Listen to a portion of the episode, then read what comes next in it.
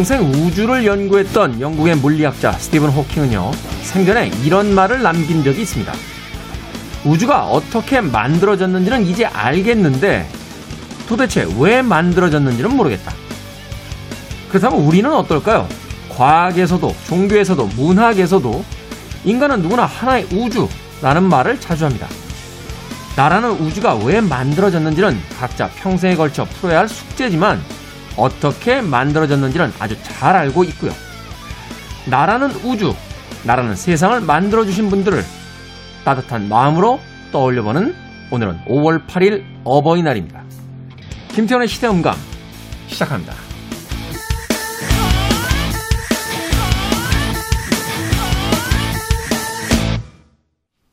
그래도 주말은 온다. 시대를 읽는 음악 감상의 시대음감 김태훈입니다. 어버이날 5월 8일. 네. 어린이날과 어버이날, 또 스승의 날 이런 가족들의 날들 혹은 고마운 사람들의 날들이 쭉 줄지어 있기 때문에 5월 한 달을 가정의 달이라고 이야기를 하죠. 한편에 생각해 보면 그냥 가족의 날, 가정의 날, 고마운 사람들의 날이라고 정해놓을 수도 있었는데 왜 이렇게 하나씩 다 흐트러트려 놓은 건지 궁금할 때가 있습니다. 그만큼 특별한 사랑을 줘야 되는 날이 있기 때문이 아닐까 하는 생각 해보게 되는데요. 나라는 우주. 우리는 모두 부모님에 의해서 어, 새로운 세상과 만나게 된 하나의 독립된 우주들이죠.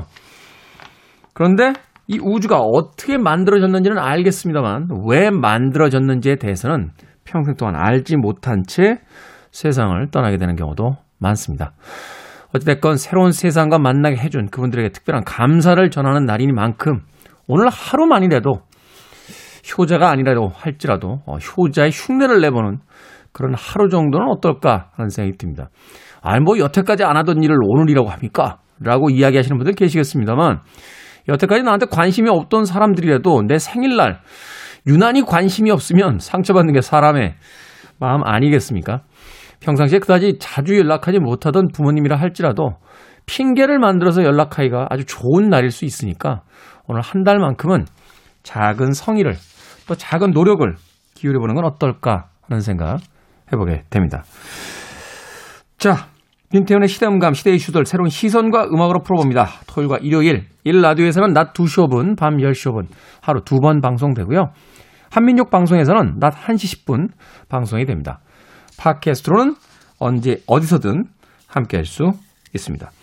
그나저나 우리는 하나의 작은 우주다 라는 이야기 그렇게 많이 듣고 있습니다만 정작 우리는 언제쯤 우주에 나가볼 수 있을까요? 킬러스입니다. 스페이스맨.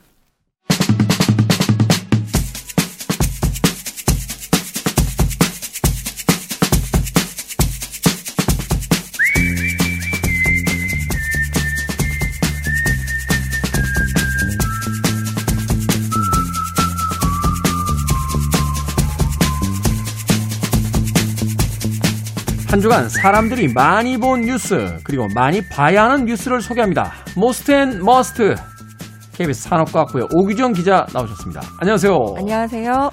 참고로 지금 저희가 방송 녹음을 하고 있는 시점은 5월 6일 목요일 현재까지 나온 기사들과 상황을 바탕으로 진행되는 점 양해해 주시길 부탁드리겠습니다. 자 그럼 먼저 한 주간 많이 본 most 뉴스 키워드를 좀 살펴볼까요?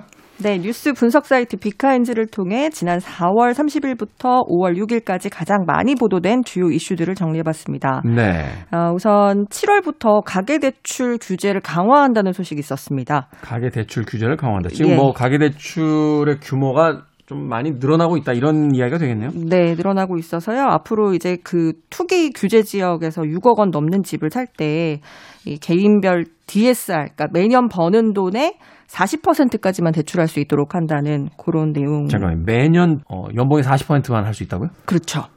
그리고 더불어민주당의 그 새 당대표 선출 소식이 있었습니다. 송영길 오선 의원이 새 당대표에 뽑혔다는 소식이 있었고요. 네. 그리고 상반기 백신 접종 목표 상향 관련한 이슈들이 있었는데 이 정부가 코로나19 백신 접종 상반기 목표를 1,200만 명에서 1,300만 명으로 상향 조정했습니다. 네. 그리고 새 검찰총장의 김호수 전 차관이 지명이 됐고 한일 외교장관이 런던에서 첫 회담을 가졌다는 소식도 있었습니다. 그렇군요. 자, 이 중에서 자세히 살펴볼 뉴스는 어떤 뉴스입니까? 네, 공매도 관련한 이슈들이 있었는데요. 공매도가 지난해 3월에 중단됐다가 지난주에 네. 이게 재개가 됐어요. 재개된 첫날 뭐 난리도 아니었어요. 네. 코스닥이 정말 급락했고요. 코스닥 지수 중에서도 그 바이오주에서 좀 많이 빠졌고 또 코스피도 소폭 하락했다는 소식이 있어서 요거 가져와봤습니다. 외국인 자본이 뭐 9천억 원 이상이 이제 들어왔다라고 하는 뉴스를 네. 본 적이 있는데 이제 공매도라는 건 이제 말하자면 주가가 떨어질 걸 이제 예상해서 주식을 이제 그쵸. 빌려서 파는 거잖아요. 예, 그렇죠. 그러니까 일반적인 주식 투자는 이제 주가가 오를 걸로 예상을 해서 미리 사뒀다가 오르면 그걸 팔아서 이제 차익을 챙기는 방식이라면 주식 가격이 공매도 같은 경우는 떨어질 걸로 예상을 하고 주식을 빌려 갖고 요거를 이제 현금 화- 해둔 다음에 주식값이 정말 떨어지면 이 싼 값으로 산 주식을 다시 갚는 거. 음, 네. 그게 시세 차익을 노리는 건데 예. 결국은 어, 결국은 이제 떨어지는데 베팅한다 이렇게 보시면 되겠습니다. 결국은 그러면 이제 공매도가 그 바이오 쪽에 이제 폭락을 가져왔다라면 바이오 주들이 이제 과대평가됐다 과대평가. 이렇게 그렇죠. 지금 시장에서 보고 있다라는 거죠. 예, 실제로 그 외국인이 바이오주를 계속해서 그 팔아치웠더라고요. 그러니까 이제 결과적으로 이제 바이오주들이 네. 저도 하나 가지고 있는데 엄청 떨어졌어요. 그런데 이게 이제 작년에 공매도를 금지하고 그 금지 기간을 계속 이제 연장을 해왔잖아요. 네, 그게 이제 코로나 19 때문에 주가가 음. 이제 계속해서 떨어지니까 아까 말씀드렸던 것처럼 이 공매도 거래라는 게 이제 떨어지는데 계속 베팅을 하다 보니까 이게 계속 떨어질 수 있잖아요. 호재가 거의 없는 상황에서 이제 공매도가 계속해서 진행이 되면 가뜩이나 안 좋은 이 주식 시장이 이제 바닥 없이 계속 떨어지는 상황이 벌어질 수 있으니까. 네. 네, 그래서 이제 금지 기간을 이제 가져왔던 건데. 네.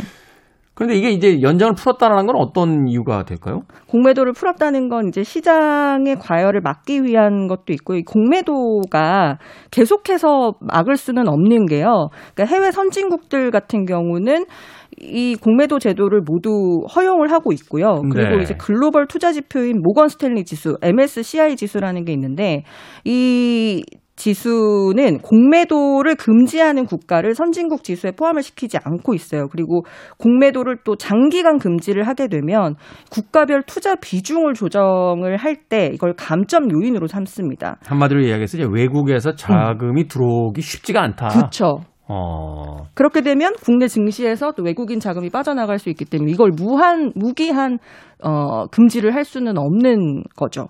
그리고 이게 아까도 말씀드렸다시피 순기능이 있는 게 예를 들어서 A 기업의 주식에 거품이 껴서 막 오른다. 그러면 이제 공매도는 주식이 떨어지는데 베팅을 하는 베팅을 거라고 하는 했잖아요. 그러니까 여기에 만약에 공매도 세력이 붙으면 이 사람들이 투자를 할 때, 어, 여기 공매도 세력이 있네? 공매도가 껴있네? 라고 생각이 들면 막 사지는 않는 거죠. 그렇죠. 이제 투기성으로 가지 않고 이 기업에 대해서 다시 한번 생각해 보게 된다는 거죠. 그리고 어. 또그 기업은 그걸 계기로 내가 경영을 어, 조금 이런 부분에서 잘해야 되겠구나 하는 기회로 삼을 수도 있는 거고요. 그렇군요. 어, 이게 말하자면 이제 시장에서 어떤 견제와 균형의 역할을 이제 하기 위해서 네. 필요한 제도다라는 건 어, 알 수 있을 것 같습니다. 근데 이게 이제 공매도 때 개인 투자자들이 되게 반대를 많이 했어요. 이 공매도 제도에 대해서. 사실 이제 개인 투자자들이 굉장히 많이 유입이 됐는데 네. 지난 한 1년 동안 이게 이제 공매도가 등장했을 때 이제 투자에 대한 어떤 손실이 발생할 위험들이 크기 때문에 네. 아, 그런 게 아닌가 하는 또 생각도 들고요. 그리고 개인 투자자들이 공매도를 어, 기관이나 외국인에 비해서 제도적인 한계 같은 것도 있었거든요. 네. 근데 요번에 이제 이 공매도를 재개를 하면서 개인 투자자들에게도 공매도 문턱을 조금 낮춰준 게 좀 달라졌습니다. 금융투자교육원에서 뭐 사전 교육을 받으면 이 3천만 원 한도 내에서 공매도 거래를 할 수 있게 바뀌었고요.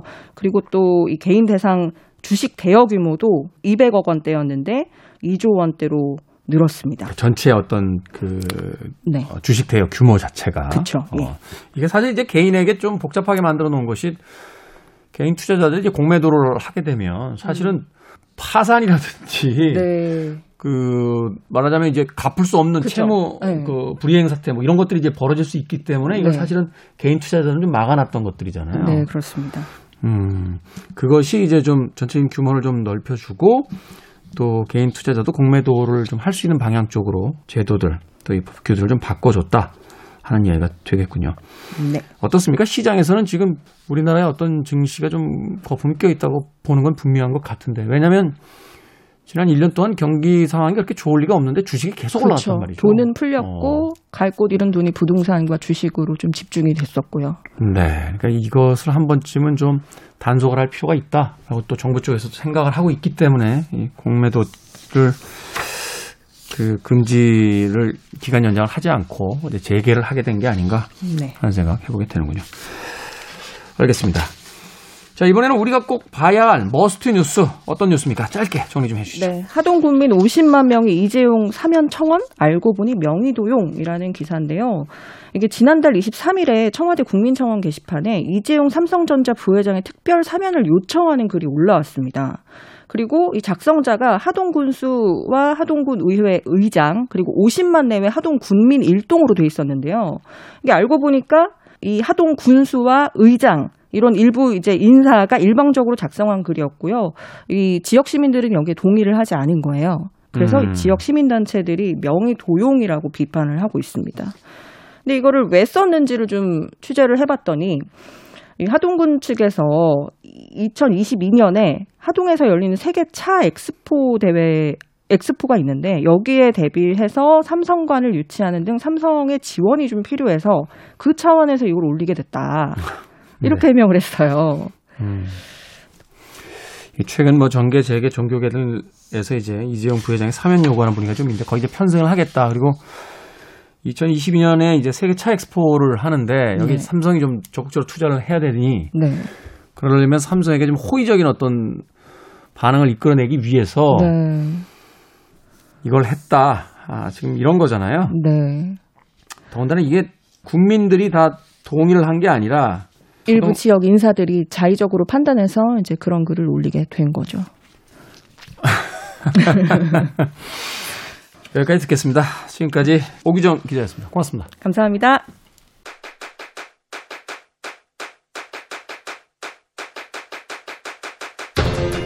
그래도 주말은 온다. 김태원의 시대 음감.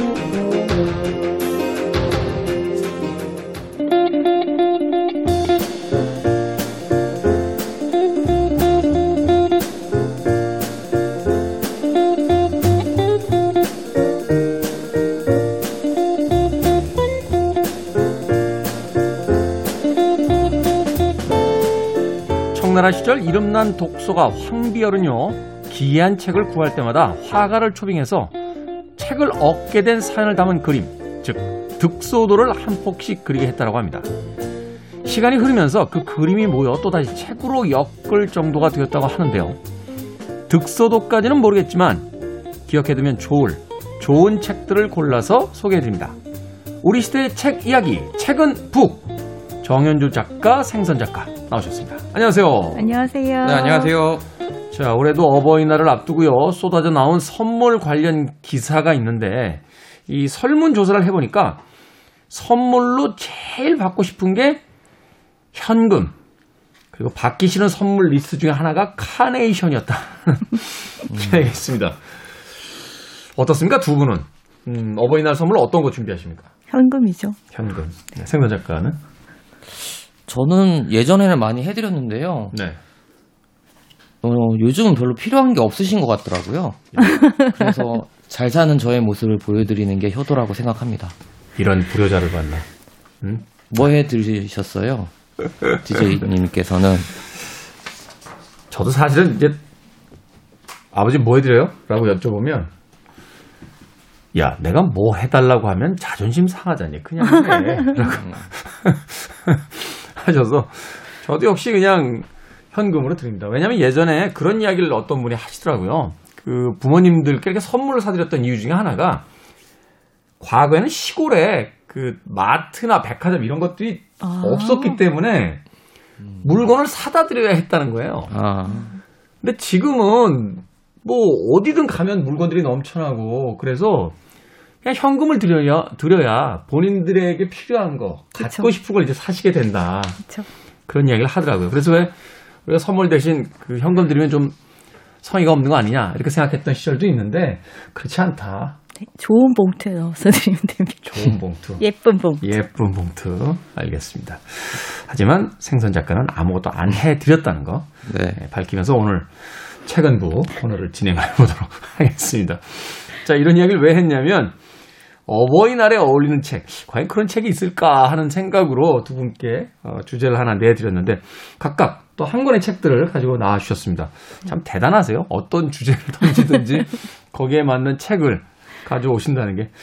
먼저 정윤주 작가님의 에, 어버이날 추천책부터 어, 소개받도록 하겠습니다. 네, 저희 서점에서 한 달에 한 번씩 배송을 보내는 서비스가 있어요. 5월엔 도대체 무슨 책을 해야 될지 막 고민을 하다가 이 책을 후보로 두고 있었는데 네. 너무 좋은 소식이 들렸잖아요. 윤여정 선생님이 이제 상을 받으시면서 이 책으로 제가 결정을 했던 책입니다. 제 93회인가요? 아카데미 시상식에서 이제 여우 조연상을 네. 받으셨죠. 네. 그 전날 밤까지 이 책을 할까 말까 고민했는데 아침에 딱 일어나서 이 책이다. 그리고 바로 주문을 했던 책인데 키키키린의 말.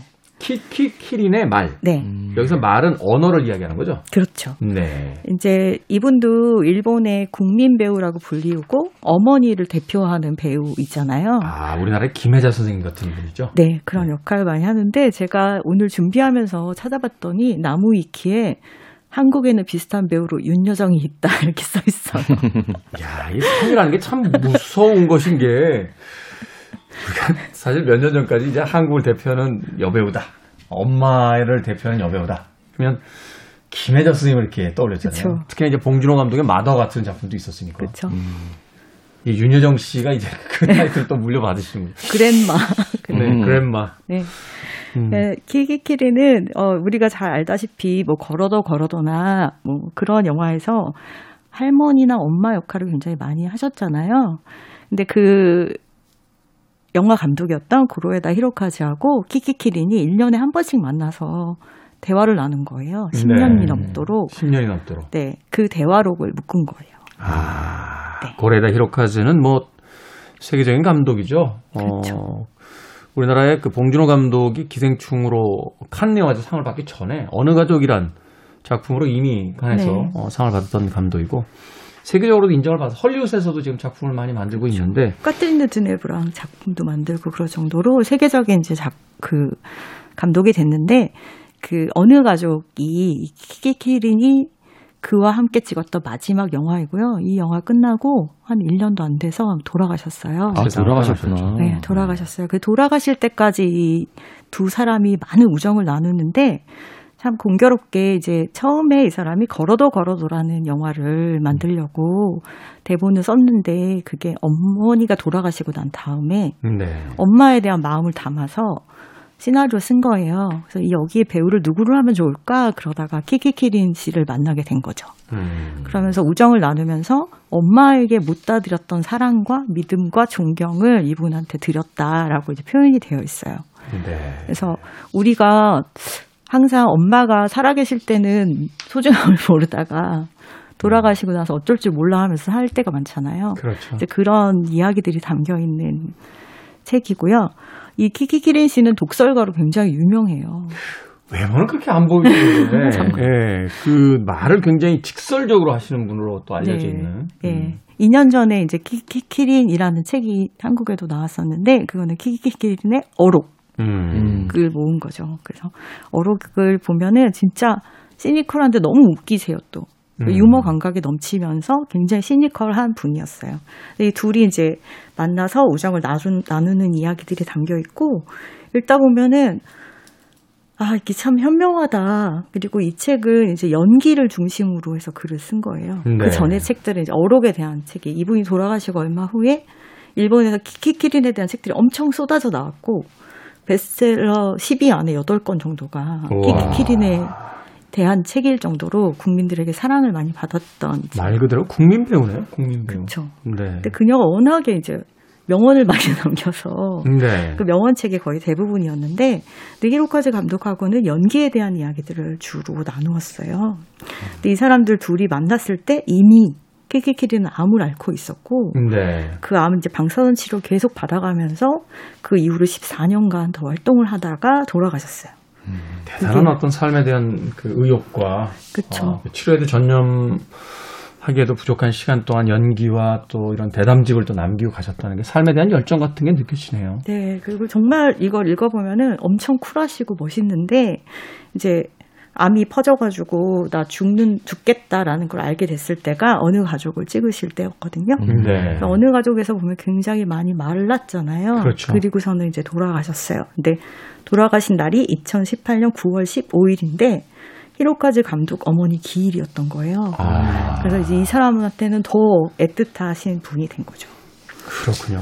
그 나눈 이야기 중에서 조금만 소개를 해주신다면 어떤 대목들이 네. 좀 인상적이셨습니까? 네.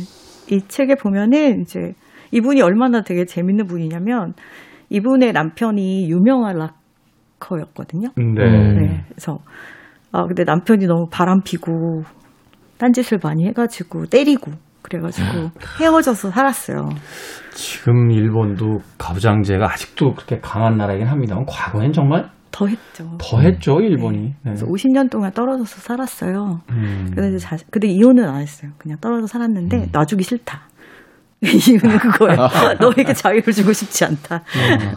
놔주기 싫다 그러면서 쿨하신 분이라고 들었는데 그건 좀 얼마나 상처가 크셨으면 그랬을까 네. 하는 또 생각도 드네요. 애들을 키우면서 이제 하다 보니까 돈이 필요하잖아요. 네. 부동산 업을 해서 부동산 업으로 굉장히 유명하셨던 분이에요. 히로카즈 집에 딱 놀러 와가지고 집을 딱 보더니 얼마에 샀니? 이렇게 해서 얼마에 샀습니다. 그러니까 비싸게 못 팔 거야. 살때 음. 70%밖에 못 받아. 이러고서 갔대요. 음. 근데 몇 년 뒤에 정말 집을 파는데 딱 정말 70%였다고. 이분은 정말 그리고 어느 감독이 사망을 했는데 안 친한데 오셨더래요 조문을. 그래서 어, 두 분이 작품을 같이 하신 적이 있나요? 그랬더니 아니, 네, 지나갈 때 이 집을 보니까 너무 매력적이어서 아니 궁금해서 왔어.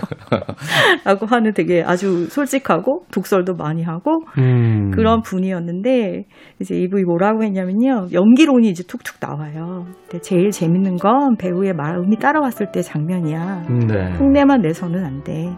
저 사람은 밥을 푸고 나는 신문을 읽는다는 당연한 일상 속에서 그 연기를 해야 된다. 그냥 보여줄 뿐이라면 서커스가 돼버리지만 터무니없는 일도 평소 생활 속에 있다는 걸 자꾸 또 찾아요. 마음이 따라오지 않으면 아무리 해도 재미가 없거든. 그러는데 여기서 일- 보면은 히로까지가 정말 엄마를 보살피듯이 이분을 보살피면서 이분의 연기를 바라보는데 네. 바라보는 관점이 너무 좋아요. 그래서 아 이러시더라고요. 그때 작품 찍으실 때라고 하면 이제 거기에서 본인이 어떤 생각을 담아서 그런 역할을 했는지 그런 모습을 보였는지 예를 들면 어느 가족을 할 때는 틀니를 내가 빼겠다고 직접 얘기하셨대요. 어. 음. 그 입이 되게 합죽해지잖아요. 그리고 떡을 먹어야 되는 거예요. 네. 근데 떡을 안 씹히잖아요. 그러니까 우물우물 하다가 거기 앞에 있는 애 밥그릇에 이렇게 놔주는 장면이 있는데 다 애드리브였다고 하더라고요. 음. 근데 그런 장면들이 이 감독 입장에서 너무 고맙고 너무 음. 아름다웠던 장면들인 거죠. 저도 그 장면 기억이 나네요. 그게 어떤 정해져 있는 연기가 아니라 애드립이었다라고 네. 하는 점. 음. 딱그 현장에서 틀니를 뺄래라고 하셨대요. 그리고 대본은 누구나 읽을 수 있지. 하지만 그 대본 속에서 자신이 무슨 색 물감이 되면 그림이 확 돋보일지를 생각해야 돼.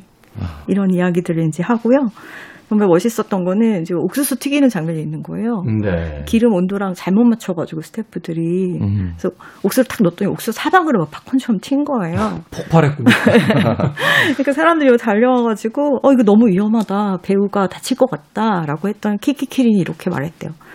나는 괜찮아. 만약 얼굴에 화상을 입으면 얼굴 화상 자국이 있는 여자 역할을 할 테니까 나를 음. 걱정하지 마. 이렇게 얘기를 했다고 하는데 평상시엔 그렇게 독서를 많이 하고 음. 식당에 가서도 엄청 까다롭게 군다고 히로카즈가 음. 얘기를 하는데도 불구하고 히로카즈랑 일할 때는 정말 많은 것을 다 챙기고 전체 작품을 바라보는 대배우로서 선배로서 그러니까 이분이 그런 얘기를 하더라고요. 자기는 히로카즈도 원래 TV에서 일을 했잖아요. 네. TV에서 하다가 영화 쪽으로 가니까 선배도 아무도 없는 상태. 음. 그갈 길 잃은 고아 같은 하필 또 엄마도 잃었고 음. 그런 고아 같은 마음이었을 때 이분이 스승이자 어머니가 되어주셨다라고 얘기를 해요. 그래서 참 멋있고 뭐 중산층 여성을 부탁하면 내가 어디서 봐서 중산층으로 보이니 난 아니야. 딴 배우 소개해줄게. 누구누구 내가 소개해줄게. 전화번호 줄까? 막 이러는 할머니였다고 하고 독설도 어느 얼마큼 유명했냐면요. 그 우리가 아는 F사 필름 회사 의 광고를 찍게 됐는데 카피가 이거였대요. 아름다운 사람은 아름답게, 아름답지 않은 사람도 아름답게 찍힙니다. 음. 그러니까 이분이 또 가만히 있을 사람이 아니잖아요. 아, 카피에 문제 있다. 예, 그러니까 아니 아름답지 않게 아름답지 않은 사람이 아름답게 찍히는 필름 괜찮습니까? 이렇게 물어보더니 자기가 바꿨대요 그 자리에서 어. 뭐라고 바꿨을 것 같아요? 아름답지 않은 사람은 아름답지 않게. 아름다운 사람은 더 아름답게, 그렇지 않은 사람은 나름대로. 그래서 이게 통해가지고 40년 동안 78년부터 돌아가시는 날까지 그 회사의 신년 광고 모델을 계속 했다고 하고요.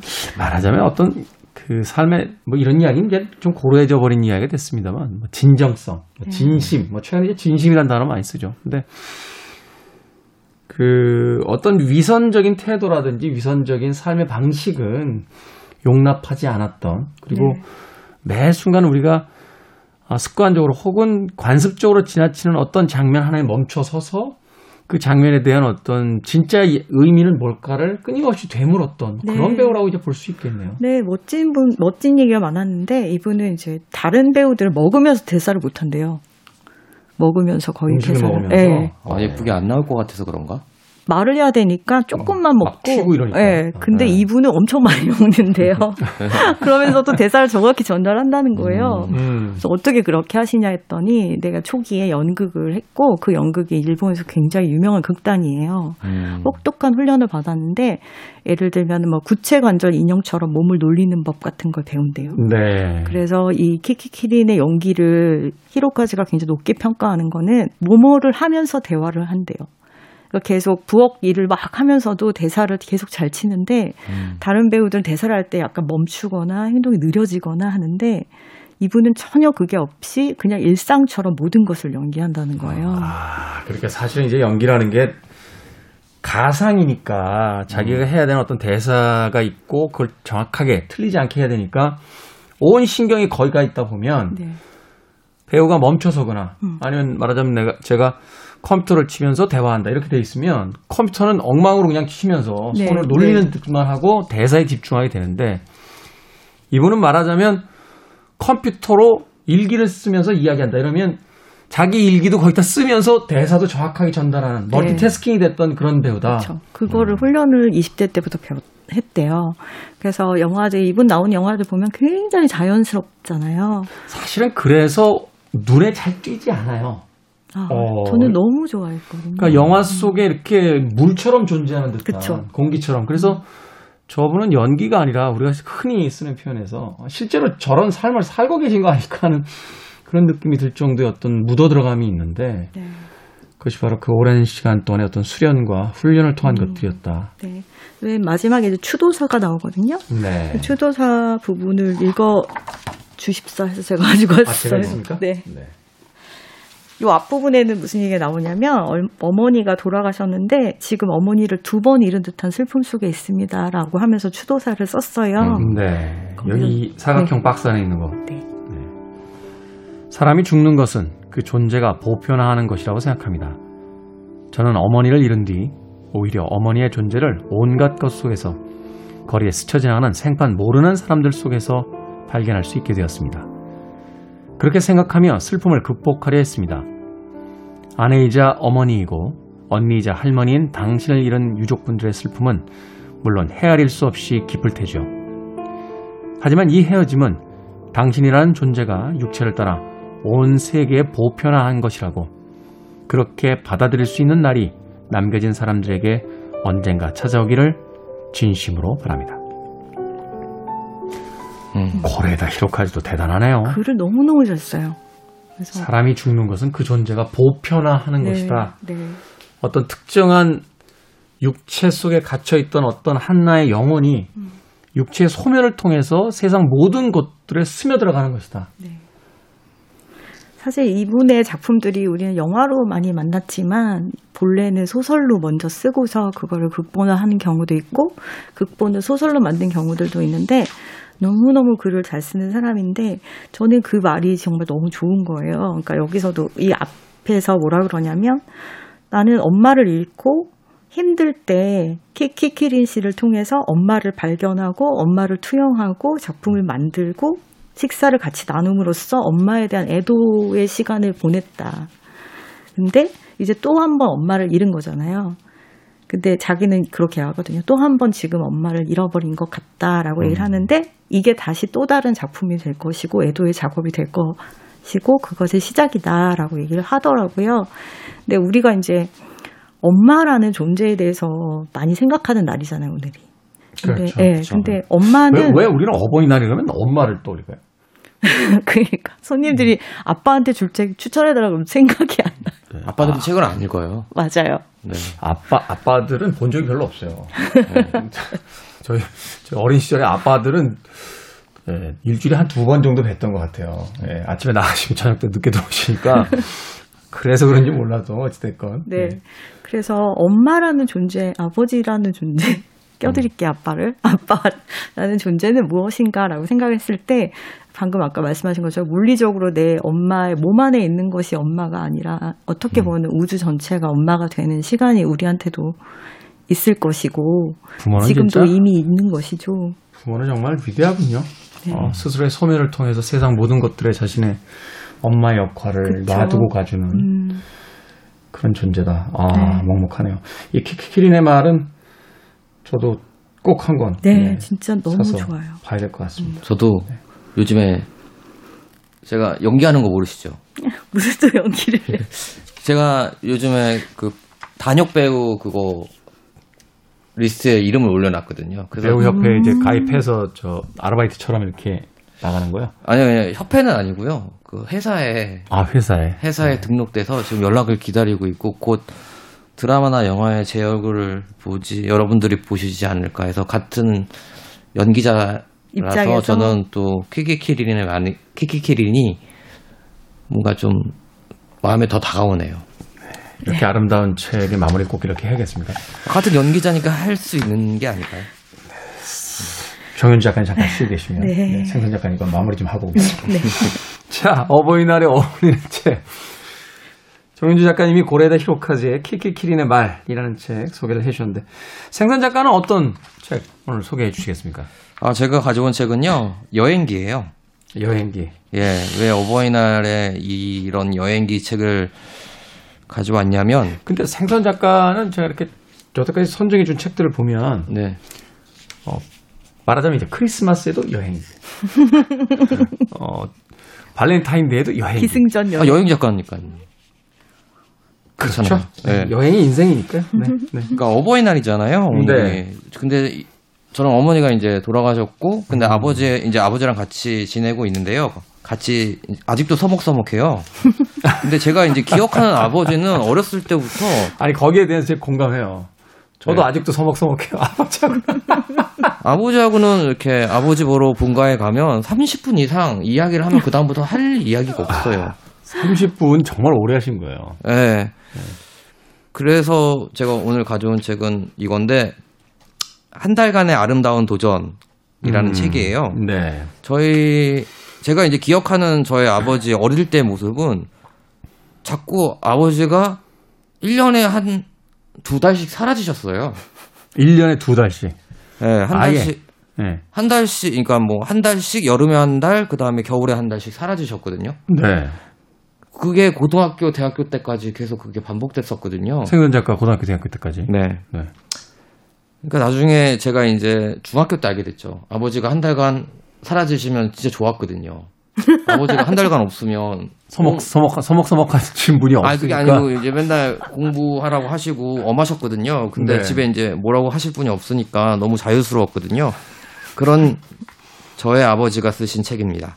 아 그래요? 네, 그래서 이 어버이날이라서 선물 할 겸 아버지도 방송 듣고 계시거든요. 원래 안 들으시는데 들으라고 하- 했거든요. 그래서 오. 한 달간의 아름다운 도전으로 해서 아버지가 저보 제가 2008년에 책을 쓰- 첫 책을 냈거든요. 그거보다 3년 앞서서 2005년에 이 책을 쓰셨어요. 한 달간의 네. 아름다운 도전이라고 해서 아버지가 선- 고등학교 선생님이셨거든요. 그러니까 선생님이다 보니까 여름방학, 겨울방학이 있는 거예요. 그렇기 때문에 그 방학을 이용해서 78년부터 제가 태어난 음, 해가 78년도거든요. 그때부터 얼마 전까지 이제 여행을 계속 다니신 거예요. 네. 그런 이야기들을 모아서 한 달간의 아름다운 도전이라는 책을 내셨죠. 총 그러니까? 7권을 냈고요. 그러니까 매년 한두 달씩 어딘가로 사라지시는 게 그 여행을 가신 거군요. 네. 어. 그래서 아버지가 이제 뭐 정말 좋아하는 게 없으신 분이거든요.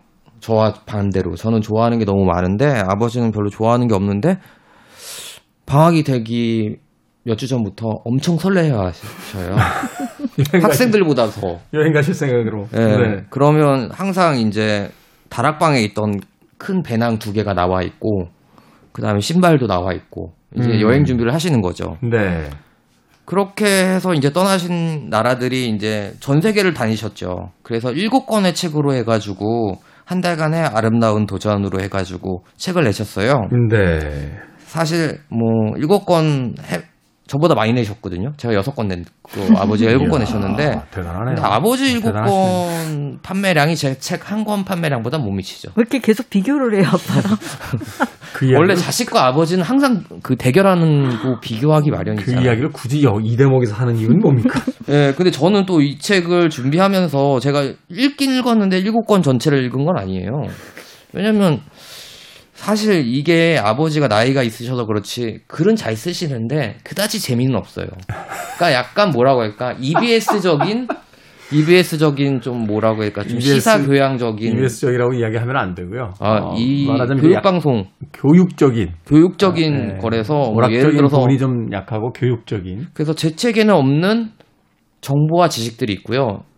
또 아버지 책에는 감성이 없어요. 근데 또 아버지는 나름대로 중년의 감성이 있다고 하시는데 아무튼 아버지는 굉장히 이 책을 내신 거를 지금도 굉장히 자랑스러워 하시고요.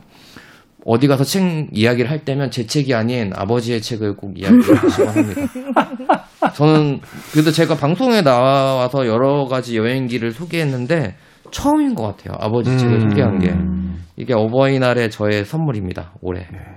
이 책을 읽으면서 이제 어, 어버이날, 그러니까 부모에 대한 어떤 그 어, 영감이라든지 혹은 음, 떠올림을, 그러니까 생선 작가야 뭐 직접 친 아버지가 쓰신 책이니까 그렇게 하는데 다른 사람들이 봤을 때 어떤 만나볼 수 있는 그런 대목 같은 건 어떤 게 있을까요? 대목은 별거 없어요. 그냥 정보, 정보나 그런 감성이 없는 책이기 때문에 네. 그냥 제목만 좋아요. 한 달간의 아름다운 도전이라는 책인데 어 저희 아버님께서는 좀 말씀이 없으시거든요. 네. 그리고 저랑 다르게 이성에도 별로 관심이 없으시고 네. 근데 책에 보면 제 책에도 그렇지만 이게 핏줄이 그게 피가 있나 봐요. 네. 그 책에 무수히 많은 여자들이 나오거든요. 여자를 중심으로 해가지고 여행 중에 만난 그런 스토리들이 있는데 생선 작가의 책에 보면 등장인물들의 남자들보다는 여자 등장인물들이 훨씬 많죠. 그쵸. 여행지에서 이제 만났던. 근데 아버지 책에도 그래요. 왜 남자들이 별로 없어요. 나오는 게 같이 여행 가서 뭐 배낭여행을 가셔서 만났던 동행하셨던 분들이 분들이나 아니면 거기서 만났던 현지인들. 근데 이제 아버지가 이제 패키지 여행이 아닌 배낭 여행을 다니셔가지고 그러니까 현지인들하고 오히려 저 좀 비슷한 성향처럼 현지인들이랑 만나서 어울리는 걸 굉장히 좋아하셔가지고 거기에 얽힌 여- 이야기들이 되게 많은데 저는 아직도 의심스러운 게 아버지가 영어를 잘 못하시거든요. 어떻게 대화를 했을까? 라는 생각도 들면서 하시는데 근데 뭐 감동적인 부분들 같은 경우에는 그러니까 어머니가 이제 한참 아프셨을 때도 아버지는 여행을 가셨어요. 음. 근데 아버지는 여행을 안 가시겠다고 이제 어머니한테 말씀하셨지만 어머니는 아니 당신이 이거 안 가면 병나는데 라고 하셔서 보내셨대요. 그래가지고 아버지는 어머니가 아프셨을 때도 여행을 다녀오실 정도로 여행에 애착을 가지셨는데 근데 저는 생각해보니까 아버지랑 이렇게 여행을 같이 가본 적이 기억이 없네요. 지난번에 아버지랑 잠깐 어디 같이 간다라고 이야기하지 않으셨어요? 부산. 아 그- 부산 부산 안 갔어요. 가기로 해놓고. 네, 아버지가 먼저 옮기셨어요. 자기는. 자기는 먼저 미리 갔다 오시겠다고 하시고 다녀오셨고요. 친구분들하고. 네. 저는 혼자 다녀왔거든요. 근데 이 서점에서도 여러분들 구하실 수, 뭐 쉽게 찾아볼 수 있는 책이고요. 소장 정보 보니까 국립중앙도서관에도 들어가 있네요. 이건 아버지가 넣, 넣으셨을 수도 있어요. 이 출판사가 그렇게 큰 출판사가 아니거든요. 저는 네. 제가 많이 있어봤지만 이런 출판사는 들어본 적이 없는데 아무튼 일곱 권의 책을 내셔서 지금은 명함의 작가라고 명함도 직접 만드셨어요. 아버지는 선생님이셨기 때문에 명함이 없었거든요 평생. 네. 근데 언제부턴가 명함을 가지고 다니시더라고요. 음. 그제 친구들을 만나거나 그러면 명함을 친구들한테도 주시고 그러더라고요. 거기에는 작가라고 되어 있어요. 저도 없는 명함인데. 생선 작가는 이렇게 덤덤히 얘기하는데 그 이야기 속에서 느껴질 수 있는 건 뭐냐면 아버지란 이름의 굴레 또 학교 선생님이라는 이름의 굴레 속에 있었던 한 자유인이 방학이라는 어떤 계기를 통해서 비로소 이제 자기가 온전히 자기로서 존재할 수 있는 게 여행이잖아요. 그렇죠. 낯선 곳에 가서 낯선 사람들을 만난다는 게 왜 중요하냐면 익숙한 곳에서 익숙한 사람들을 만나면 그들의 관계 속에서의 역할 놀이를 해줘야 되는데 그 역할들을 내려놓은 채 중년의 나이에도 온전히 자신으로서 존재하기 위해서 어, 낯선 곳으로 향하는 한 사람의 이야기가 어버이날 우리에게 또 던지는 또 시사하는 바가 있는 것 같아요. 네. 저는 아버지가 법학과 나온지 몰랐거든요. 우리 아버지 법학과 나왔는데 왜 선생님 하고 있는지도 저는 이게 궁금해졌어요. 문득 저는 요거 저- 조사하면서 저자 소개가 있더라고요. 거기 보니까 무슨 대학교 법학과를 나왔다고 하시더라고요. 대학원은 뭐 교육대학원을 나오셨지만 우리 생선 작가는 제가 보기엔 시트콤 작가하면 정말 잘할 것 같아요. 이 하이 개그 속에 우리는 막상 우리 부모들에 대해서 아는 것이 없다. 없다. 네. 저도 사실은 어, 생전에 제 할머니가 굉장히 그 친하게 지냈다고 생각을 했- 했는데 돌아가시고 나니까 내가 과연 할머니에 대해서 뭘 알고 있었지라는 생각을 하게 될 때가 있고요. 또 부모님이 세상을 떠나게 됐을 때 우리는 과연 그 부모님들이 예, 진정으로 원했던 게 무엇이고 어떤 삶을 꿈꾸셨었고 또 그들은 어떤 젊은 날들을 보냈을까 하는 것에 대한 질문에 과연 몇 개나 답할 수 있을까 하는 생각이 들 때가 있는데 그 모든 것들을 가족에서의 가장이라는 아버지라는 남편이라는 역할로서 벗어나고자 했던 한 남자의 1년에 한 달간의 에, 방랑기 그런 이야기들을 통해서 우리는 또 한 걸음 음, 물론 완전히 이해라는 것은 불가능하겠습니다만 부모의 이야기를 좀 더 생각해 볼 수 있지 않나 하는 생각 해봤습니다. 자, 우리 시대의 책 이야기 하나의 주제로 두 분이 각각 책을 한 권씩 가져오셔서 읽어본 시간. 오늘은 어버이날에 어울리는 책. 정현주 작가님의 고레다 히로카즈, 키키 키린의 말, 그리고 생선 작가의 책, 김종년 작가의 한 달간의 아름다운 여행 두 권의 책 소개해 드렸습니다. 내일도 또 책 소개해 주실 네. 거죠? 네. 네 내일 뵙겠습니다. 내일 뵙겠습니다. 고맙습니다. 고맙습니다. 짐 크로치의 이너 바틀 들으면서 저는 작별 인사 드리도록 하겠습니다. 지금까지 시대음감의 김태훈이었습니다. 고맙습니다.